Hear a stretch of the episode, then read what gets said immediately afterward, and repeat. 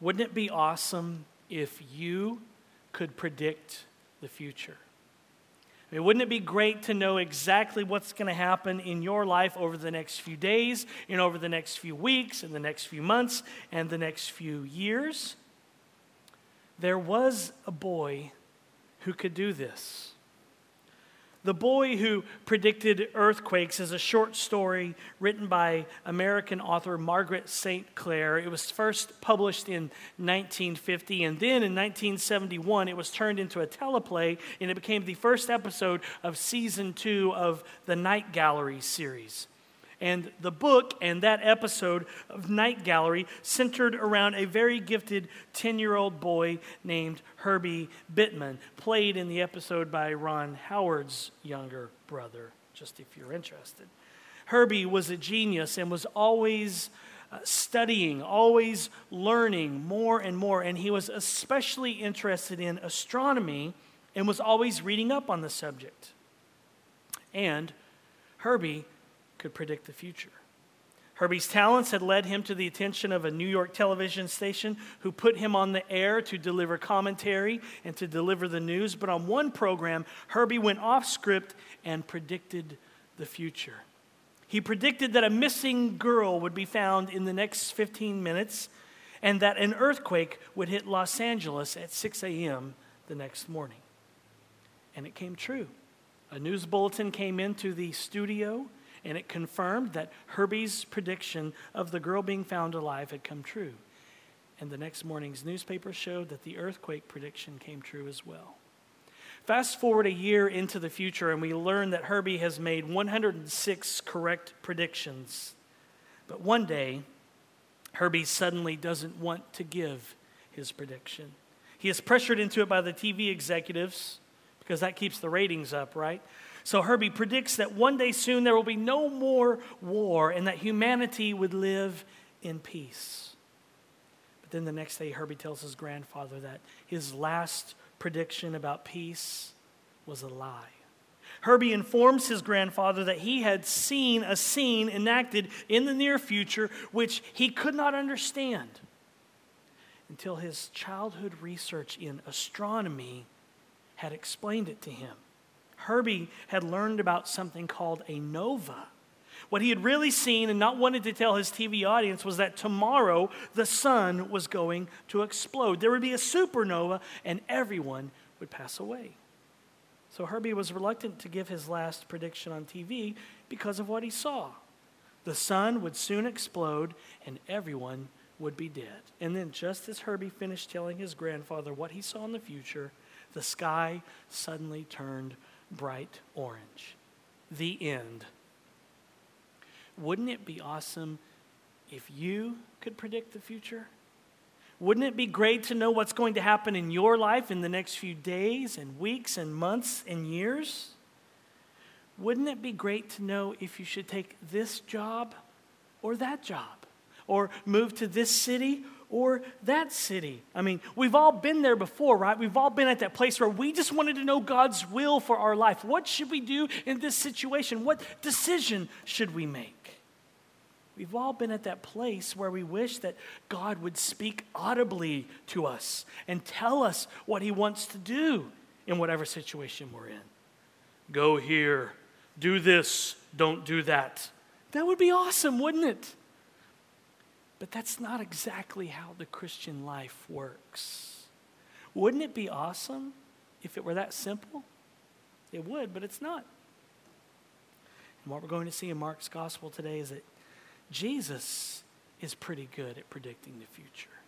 We even saw this two weeks ago in Mark 13 when Jesus predicted that there would be earthquakes before the Roman Emperor Titus destroyed Jerusalem in 70 AD. So Jesus then was the man who predicted earthquakes. And we also saw in Mark 13 that Jesus not only predicted earthquakes, but all kinds of things that would happen before 70 AD. And we know that they did happen, they were fulfilled. We also saw Jesus use apocalyptic and cosmic language, just like the Old Testament prophets, when he destri- described the cosmic supernova like things that did, in fact, happen in 70 AD. But unlike Herbie Bittman, who wanted to spare his audience what was coming in the future, Jesus wanted his audience to know what would happen before 70 AD. Jesus predicted the future in Mark 13 precisely because he loved his audience, because he loved the disciples, and he wanted to prepare them for what was coming in the next 30 to 40 years after his death. Jesus is good at predicting the future because Jesus knows the future. And because Jesus knows the future, that means that you can trust God further than you can see Him. You can trust God further than you can see Him. Now, I stole that phrase from Matthew's com- Matthew Henry's commentary where he said this The better God is known, the more He is trusted. Now, think about that. The better God is known, the more He is trusted. So, if you're struggling to trust God, you need to be reminded again or study and learn and know what God is like. The better God is known, the more he is trusted. Those who know him to be a God of infinite wisdom will trust him further than they can see him. Those who know him to be a God of almighty power will trust him when creature confidences fail and they have nothing else to trust to. And those who know him to be a God of infinite grace and goodness will trust him though he slay them. Those who know him to be a God of inviolable truth and faithfulness will rejoice in his word of promise and rest upon that.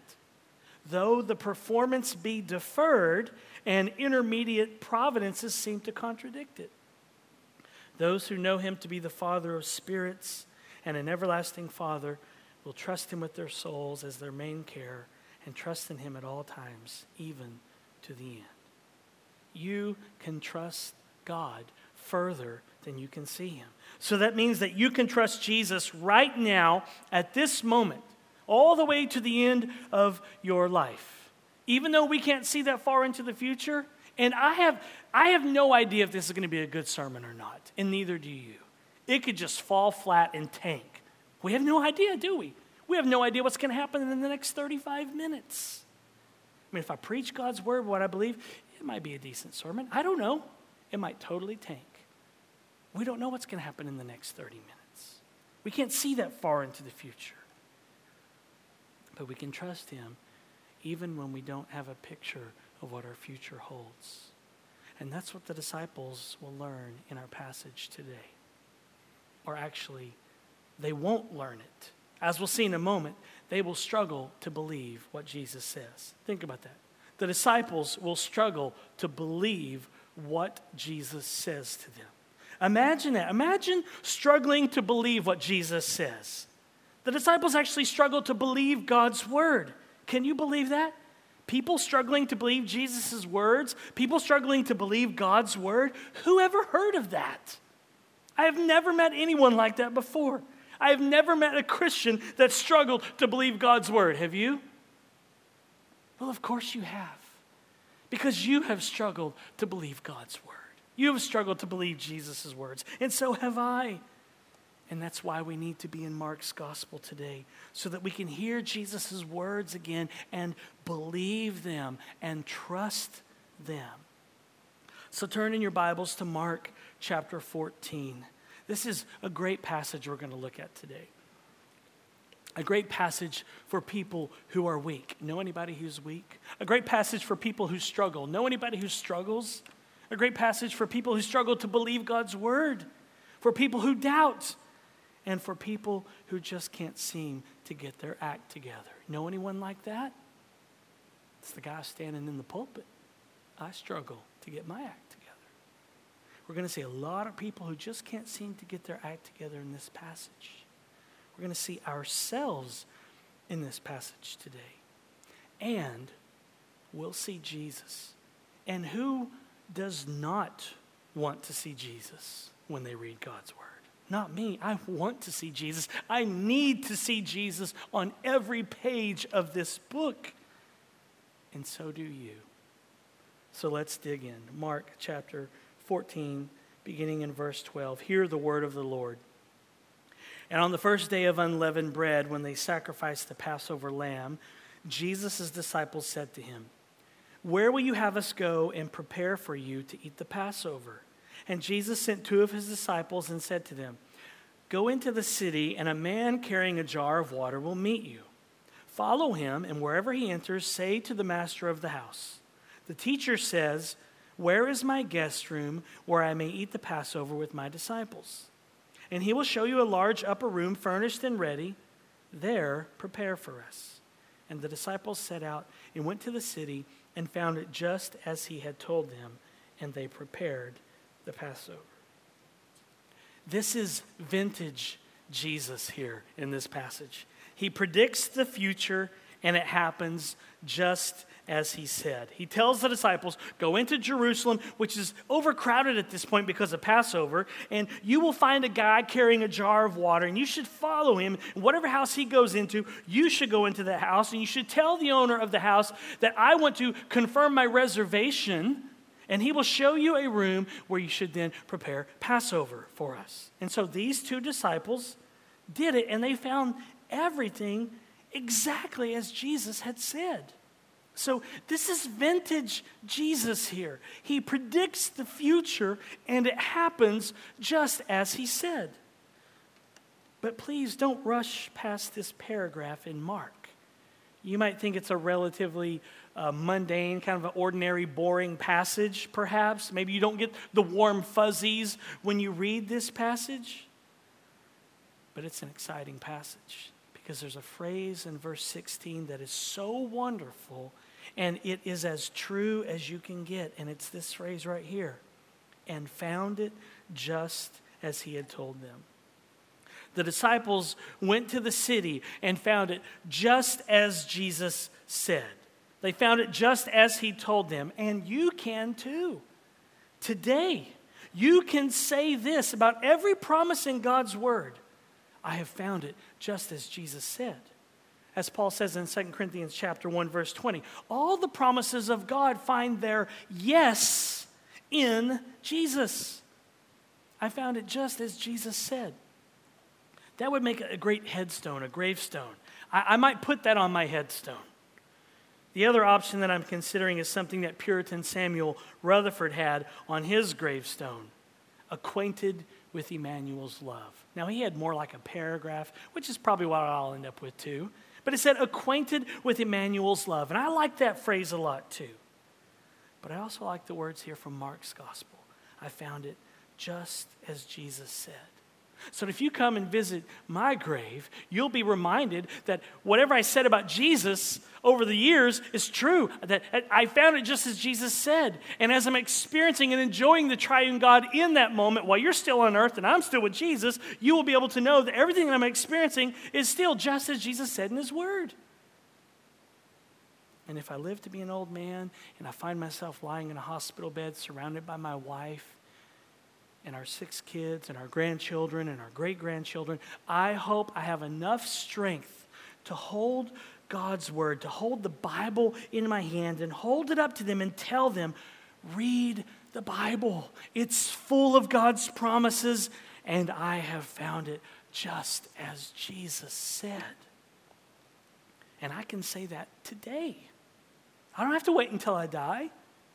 I can say that today. And you can say that today too.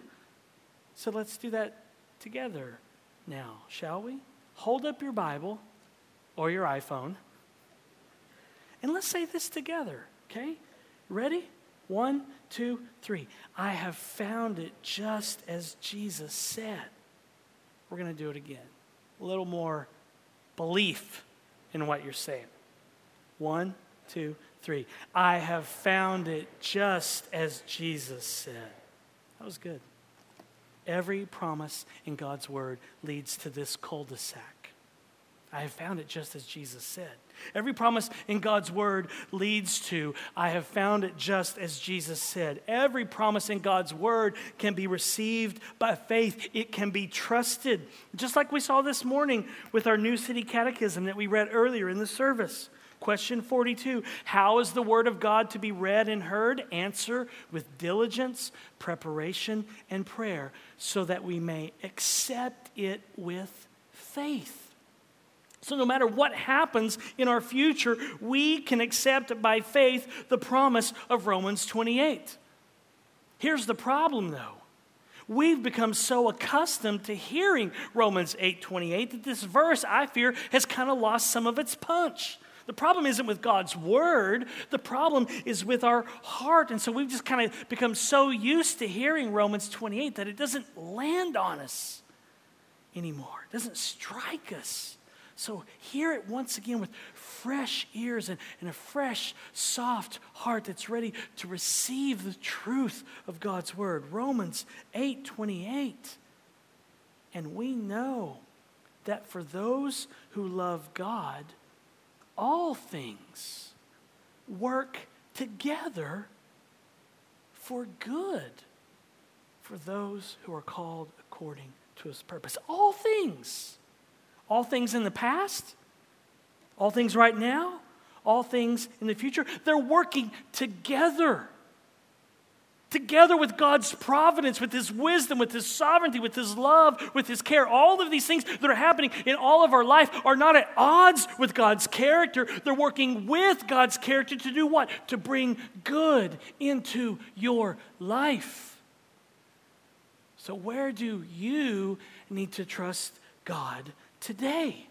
Think about that verse. And then rub Romans 8 28 into that situation.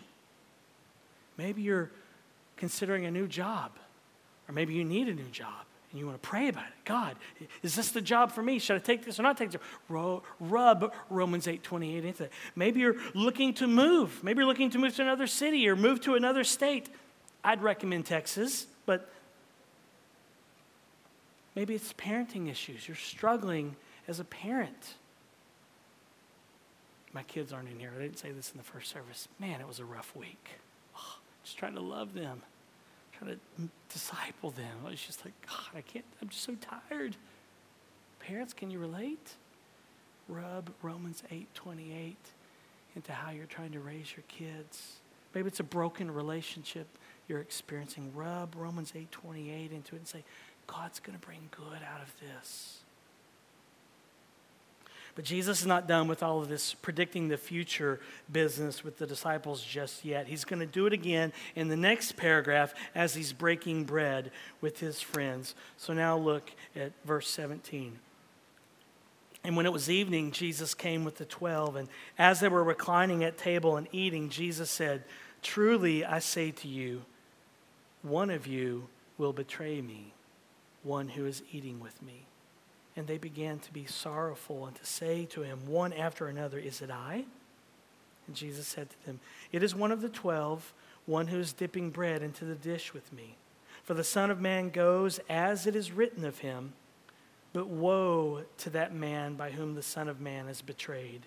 It would have been better for that man if he had not been born. So, once again, we have Jesus predicting the future here, but this time it's not good news. Jesus tells them that one of them is going to betray him. And so obviously they're distraught over this, and then they begin asking Jesus one by one Is it me, Lord? Is it me, Lord? Is it me, Lord? Can you imagine asking that question? Just having to wait your turn to ask that question and thinking, oh, I hope it's Peter. It's probably Peter. It's got to be Peter. Just having to wait for you to ask that question and then having to wait for Jesus to answer your question. Is it me, Lord? Do, do, do, do, do, do, do. I don't think Jesus did that with them. Because of his care and love, I bet he answered them immediately. Is it me, Lord? No. Is it me? No. It's just too much. But then Jesus reveals who it is. It's the one who's dipping uh, bread into the dish with me right now. Mark doesn't tell us in this paragraph that it's Judas, but we know from the other Gospels that it's Judas. And Mark told us earlier that Judas had agreed to stab Jesus in the back, and we'll find out in a couple paragraphs that it is Judas. But what Mark does tell us in verse 21 is very sobering. It would have been better if Judas had not been born. Woe to him. How sad to be so close to Jesus and not love him and not trust him. To be so close to Jesus and not love him and not trust him. And there are many like this in churches all over the world today. so close to Jesus, but they don't love him. They don't trust him. They're a part of the community of faith. They're a part of the church. They maybe have even taken the Lord's Supper. Maybe they've been baptized, but they're not really born again. They're close to Jesus, they don't love him. They don't trust him. Don't be that person. Trust Jesus today. But Jesus also tells the disciples in verse 21 that it was predicted back in the Old Testament that he would suffer and die. He says, For the Son of Man goes as it is written of him. So it was predicted that he would die. And that's exactly what Jesus says next. He will die. He will give his body, he will give his blood for many. Look at verse 22.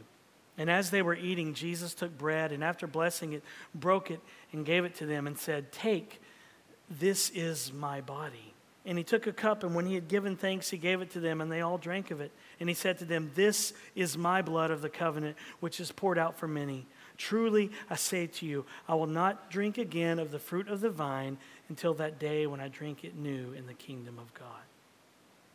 They're here celebrating the Passover, the Passover meal was a family celebration of God's deliverance of Israel, how Yahweh had delivered them from the clutches of Pharaoh, delivered them from the clutches of Egypt out of slavery. And in each family, when they celebrated the Passover, a young child would ask questions whereby the father would recount the Exodus story to his family. He would explain the meaning of it all and the correlation to the Passover meal that they were eating he would recall the story of applying the blood to the doorpost, like we read in the book of Exodus, and how the angel of death came and spared those who had blood on their doorposts. This is what the disciples are celebrating here in the upper room in Mark 14.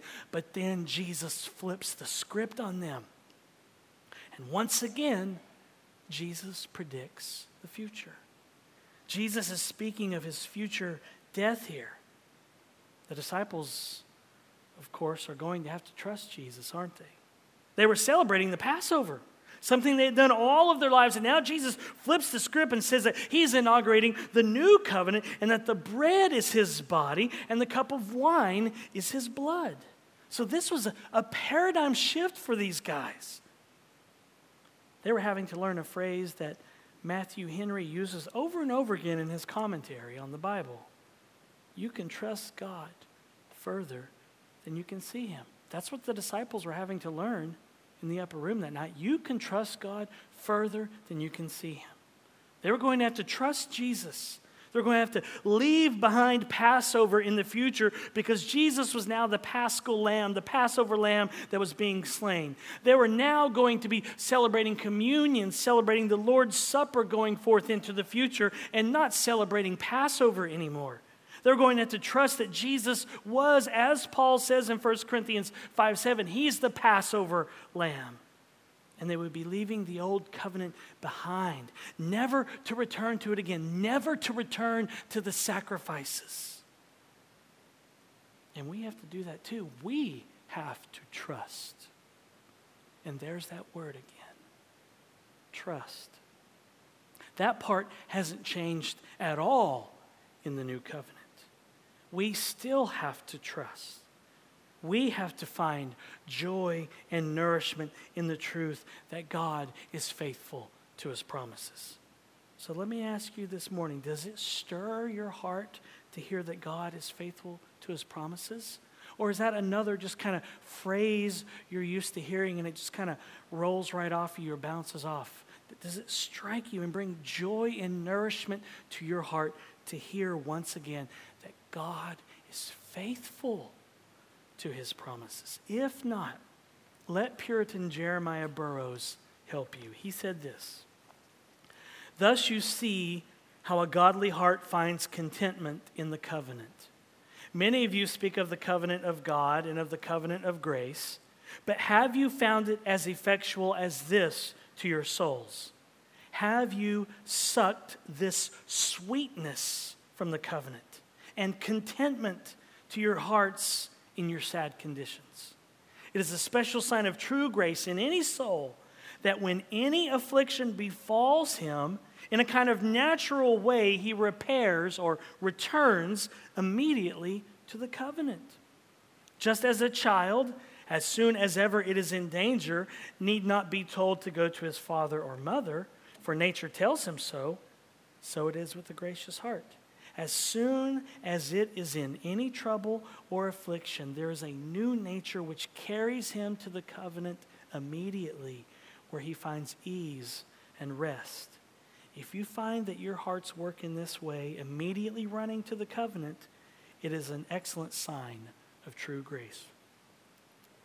Have you sucked the sweetness out of the covenant of grace, out of his promises, sucked the sweetness out of his word? Do you run to the covenant like when a child gets hurt? What does a child do when they get hurt? They instinctively run to mom or dad, don't they? No one has to tell them, no one has to teach them. Okay, Johnny, you crashed your bike and skinned your knee and elbow.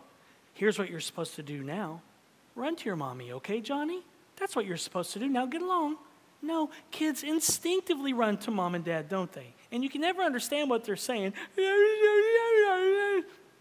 Something's wrong, and you came to the right person. And when a child is scared, they instinctively do what? They run to mom and dad. No one has to teach them that. No one has to tell a child, when you're scared, go to mom and dad. They do it instinctively.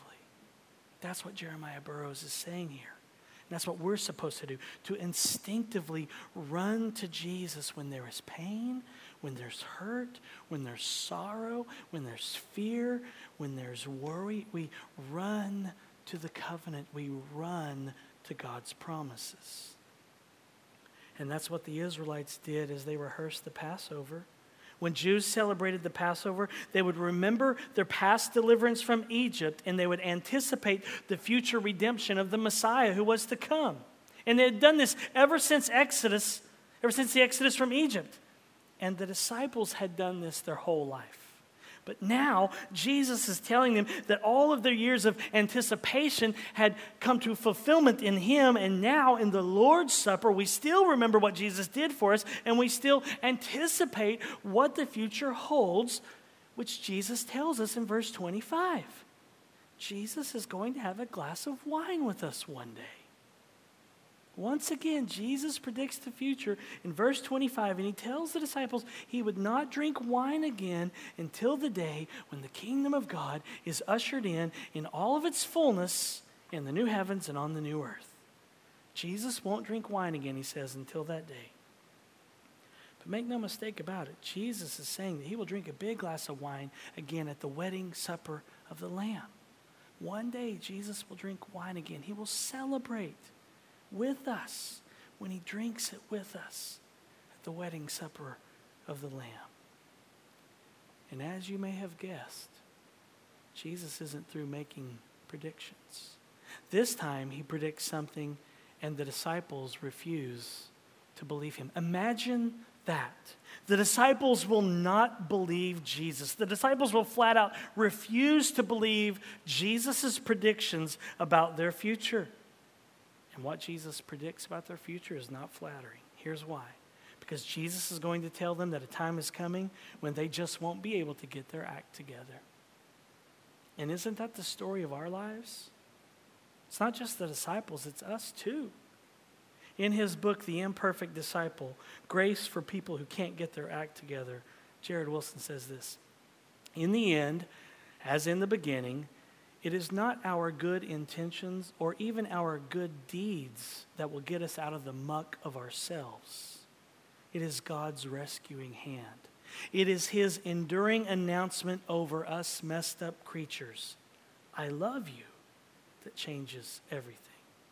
That's what Jesus was saying when He said, Take, this is my body. That's what Jesus was saying when He said, This is my blood of the covenant, which is poured out for many. When Jesus said, This is my body, this is my blood, he was saying, I love you. And those are words that the disciples would have to come back to time and time again, precisely because of what Jesus tells them next. Now, look at verse 26. And when they had sung a hymn, they went out to the Mount of Olives. And Jesus said to them, you will all fall away.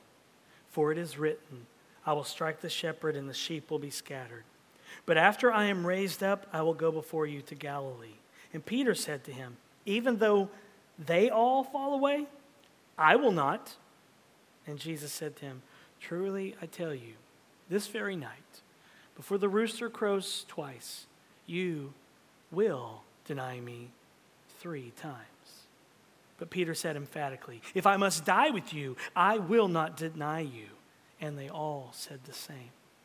So Jesus now predicts a spiritual earthquake as it relates to the devotion and faithfulness of the disciples. He tells them that they're all going to fall away, that they will all abandon him. And they are just a few short hours away from this actually happening. They don't know it yet, but they're all about to desert Jesus. But here's what I love about Jesus he is about 12 hours or so away from being crucified. And you know what's running through his head? It's the prophet Zechariah. God's word is running through his mind. Jesus gives the disciples proof here that they will all fall away, and he does it by quoting the Old Testament prophet Zechariah. They, of course, don't believe Jesus, so Jesus tells them, and get this Jesus tells them that after he is raised from the dead, after he comes back from the dead, he says, I'll come and see you. He just told them he's going to come back from the dead. Think about that. Resurrection, coming back from the dead. And they don't believe that they will fall away. Jesus predicts their falling away and he predicts his resurrection, and they don't believe that they will ever abandon him. And so, what's going through Jesus' mind at this point? It's the book of Zechariah. It's the Old Testament prophet Zechariah. So Jesus tells them something basically like, So you don't believe me that y'all are going to abandon me? Hmm. Well, guess what? The prophet Zechariah was in the predicting the future business too. And that passage that you have read and heard about your whole life, Zechariah 13, 7, the verse about striking the shepherd and the sheep scattered, guess what? That verse is about us, me and you. I'm the shepherd and y'all are the sheep. I get struck and you scatter. That's how this thing works. Zechariah said so, and now so do I. I get struck and you scatter. How do you like them apples? I love that an Old Testament prophet is on Jesus' mind 12 hours or so before he dies. The Old Testament was running through Jesus' mind and heart as he was facing the most horrible future that any human being could ever face. He's about to drink the cup of the wrath of God on the cross. And it's the Old Testament going through his mind. Where is his head a few hours before his death? He's thinking about a prophet in the Old Testament. Now, you know that Peter is going to have to interject something here, right? You know Peter, right? Peter has to open his big mouth. So in verse 29, Peter very arrogantly assesses the situation and determines that even though all the other disciples will fall away, by golly, he ain't going to. And what does Jesus say? This very night, before the rooster crows twice, you will deny me three times. Jesus predicts the future for Peter, and it involves a rooster. I see a rooster in your future, Pete. Now, do you think that Jesus telling Peter two times that he's going to fall away is enough to shut Pete's big mouth? Nope. So Peter responds in verse 31 If I must die with you, I will, but one thing I will not do is fall away, Lord. They may all fall away, but I will not fall away. And then all the disciples are like, Yeah, what Peter said, we won't fall away. Can you believe these disciples? Jesus tells them, He predicts the future, He speaks to them, and they don't believe Him. They couldn't see that in the future, that they would fall away. They struggled to believe Jesus. Imagine that. Imagine struggling to believe what Jesus says the disciples actually struggled to believe God's words. Can you believe that?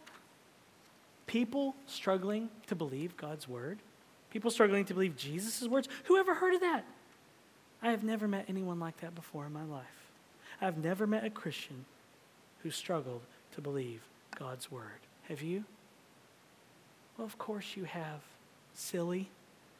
because you have struggled to believe Jesus' words. And so have I. And that's why the gospel is good news. It's good news for bad people, it's good news for people who struggle to believe. That's why the gospel is good news for people who just can't seem to get their act together. And that's why, in spite of your struggles to believe, you can trust God further than you can see Him. As Matthew Henry said, you can trust God when creature confidences fail. You can trust His word even though the performance is deferred and intermediate providences seem to contradict. You can trust even though God coming through for you is deferred and put off in the future, and the intermediate providences, the intermediate things that God is allowing to happen to take place before His promise is fulfilled in your life, you can still trust Him in the intermediate providences that seem to contradict His promise. When everything around you contradicts God's word, you can trust God's word. Maybe you're stressed out today over your future. Maybe you're wondering what God is doing right now in your life. Maybe you're wondering, why is God allowing what God is allowing in my life right now? I don't know. Maybe you've prayed and prayed and prayed and prayed and you haven't received the answer. Or you haven't received the answer that you want. You keep trusting the Lord. As we prayed in our prayer of confession and celebration this morning, His unfailing love is orchestrating and controlling every aspect of our lives. It's His unfailing love that is directing and orchestrating every aspect of our lives. If we knew what God knows, our singing hearts would burst with uncontainable and uncontrollable joy.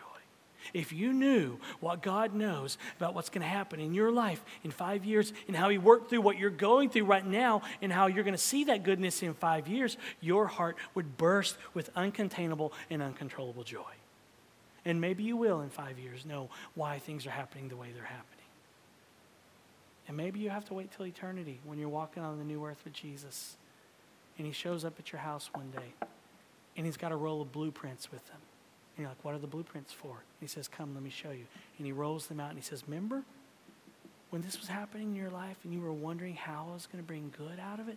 Let me show you how it did. And then you'll just see all the ways that God was bringing good to you and good to others and glory to his name through the thing that you're going through right now. And one day Jesus will roll that blueprint out and you will see the effect that it had, the ripple effect in your life. Maybe you're not an architect, but you'll love blueprints on that day. Understand this, Grace. Sometimes God answers our prayers quickly and miraculously, and sometimes He takes His sweet time. And we have to learn to trust when everything is dark.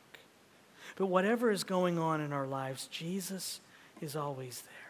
And just like in that episode, The Boy Who Predicted Earthquakes, it was Herbie's study of astronomy that caused him to understand what he saw that a supernova was coming. It was as he studied books on astronomy that it made sense what he was seeing. And then he connected. And it's the same way with God's Word. You may not be able to see what's in your future, but it's as you dig into God's Word and you begin to know Him and know what He's like and know and understand His character, you can understand your present and your past and what's out there in the unknown in the future. But you have to be in this book to get recalibrated and be reminded again that God is sovereign, but not just sovereign, that He's good too. You may not be able to see where your life is going in the next week or month or year, but you can see far enough into the future to see where history is headed for eternity. And that's the wedding supper of the Lamb. Jesus will one day take his church, his bride, by the hand and sit down at a table at the wedding reception and have a glass of wine and eat a meal with us. And I bet the food is going to be out of this world. This is where history is heading. And that means that you can trust God further than you can see him. Wouldn't it be great to be able to see every event in our lives like the disciples here? Jesus tells them, You're going to find a guy walking with a jar of water. He tells them, I'm going to come back from the dead and then I'll meet you in Galilee. I'll come see you. He tells them he is initiating the new covenant and they would be with him at the wedding supper of the Lamb. He even tells them that they would fall away. I mean, the disciples got what we all want. Jesus told them about their future. We all want to know that at some point in our lives, right? We want to know what our future holds. But it doesn't work like that usually. We do know from God's word where history is headed, but in our day to day lives, we don't know some things that we would like to know. And that's when we have to trust. We are a people of faith, after all, right? When we call someone to repentance, when we do evangelism and missions, and what do we do? We ask people to do what? To trust in Jesus, in his life, death, and resurrection.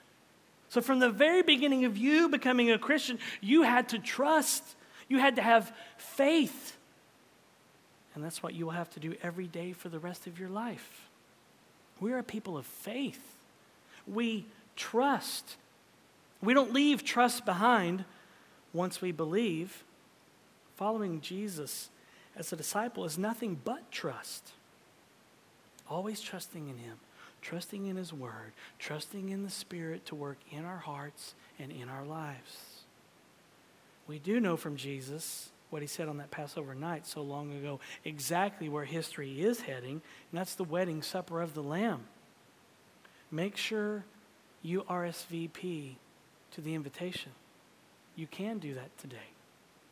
You can RSVP by admitting that you are a sinner, by owning up to your rebellion against God, and by trusting. And there's that word again Trust by trusting in Jesus' life, death, and resurrection. And when you do that, even though you can't seem to get your act together, when you do that, when you trust in Jesus, what Iain Duguid said will be true of you, even when you can't get your act together.